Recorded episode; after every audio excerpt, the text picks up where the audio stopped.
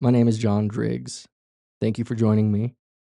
I'm extremely grateful you've decided to explore the bizarre and endlessly mysterious space that is your mind. I'm confident the time you spend traversing the open, formless, and awake space of existence will be well worth it. After all, worth, value, and significance all arise here in the mind. Your entire life is, in some sense, made of mind. Mind is the substance and context of all things. You and me, our values, interests, dreams, and aspirations, truth, beauty, goodness, our deeds and our art, our relationships, our lives, our experience, all arise and unfold in it. There's only one place to know anything at all, and that is in the mind, in awareness.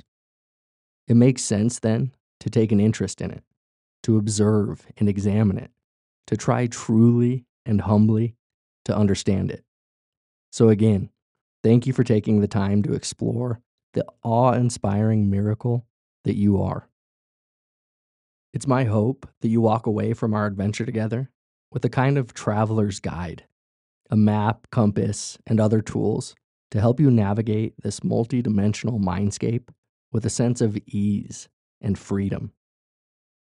I hope, too, that over the course of our journey together, that you find within yourself an unrelenting source of courage. Courage to love and understand yourself. Courage to embody yourself fully. Courage to walk your own path in peace. Really, in the end, we each must walk our own paths, as scary and uncertain as that path may be at times. But again, no one can walk our path for us. We alone must put each foot in front of the next. Of course, I can support and encourage you. I can point you back to yourself, to the divine life force within you. I can be a polished mirror for you to see your reflection clearly, a hard rock to sharpen up against, an honest friend and counselor. But again, in the end, your path is yours to walk and yours alone. On all trails and at all times, though, I hope you can feel the unbounded love I have for you. You are undeniably beautiful, a truly remarkable fact of existence. Your friend to the end, John.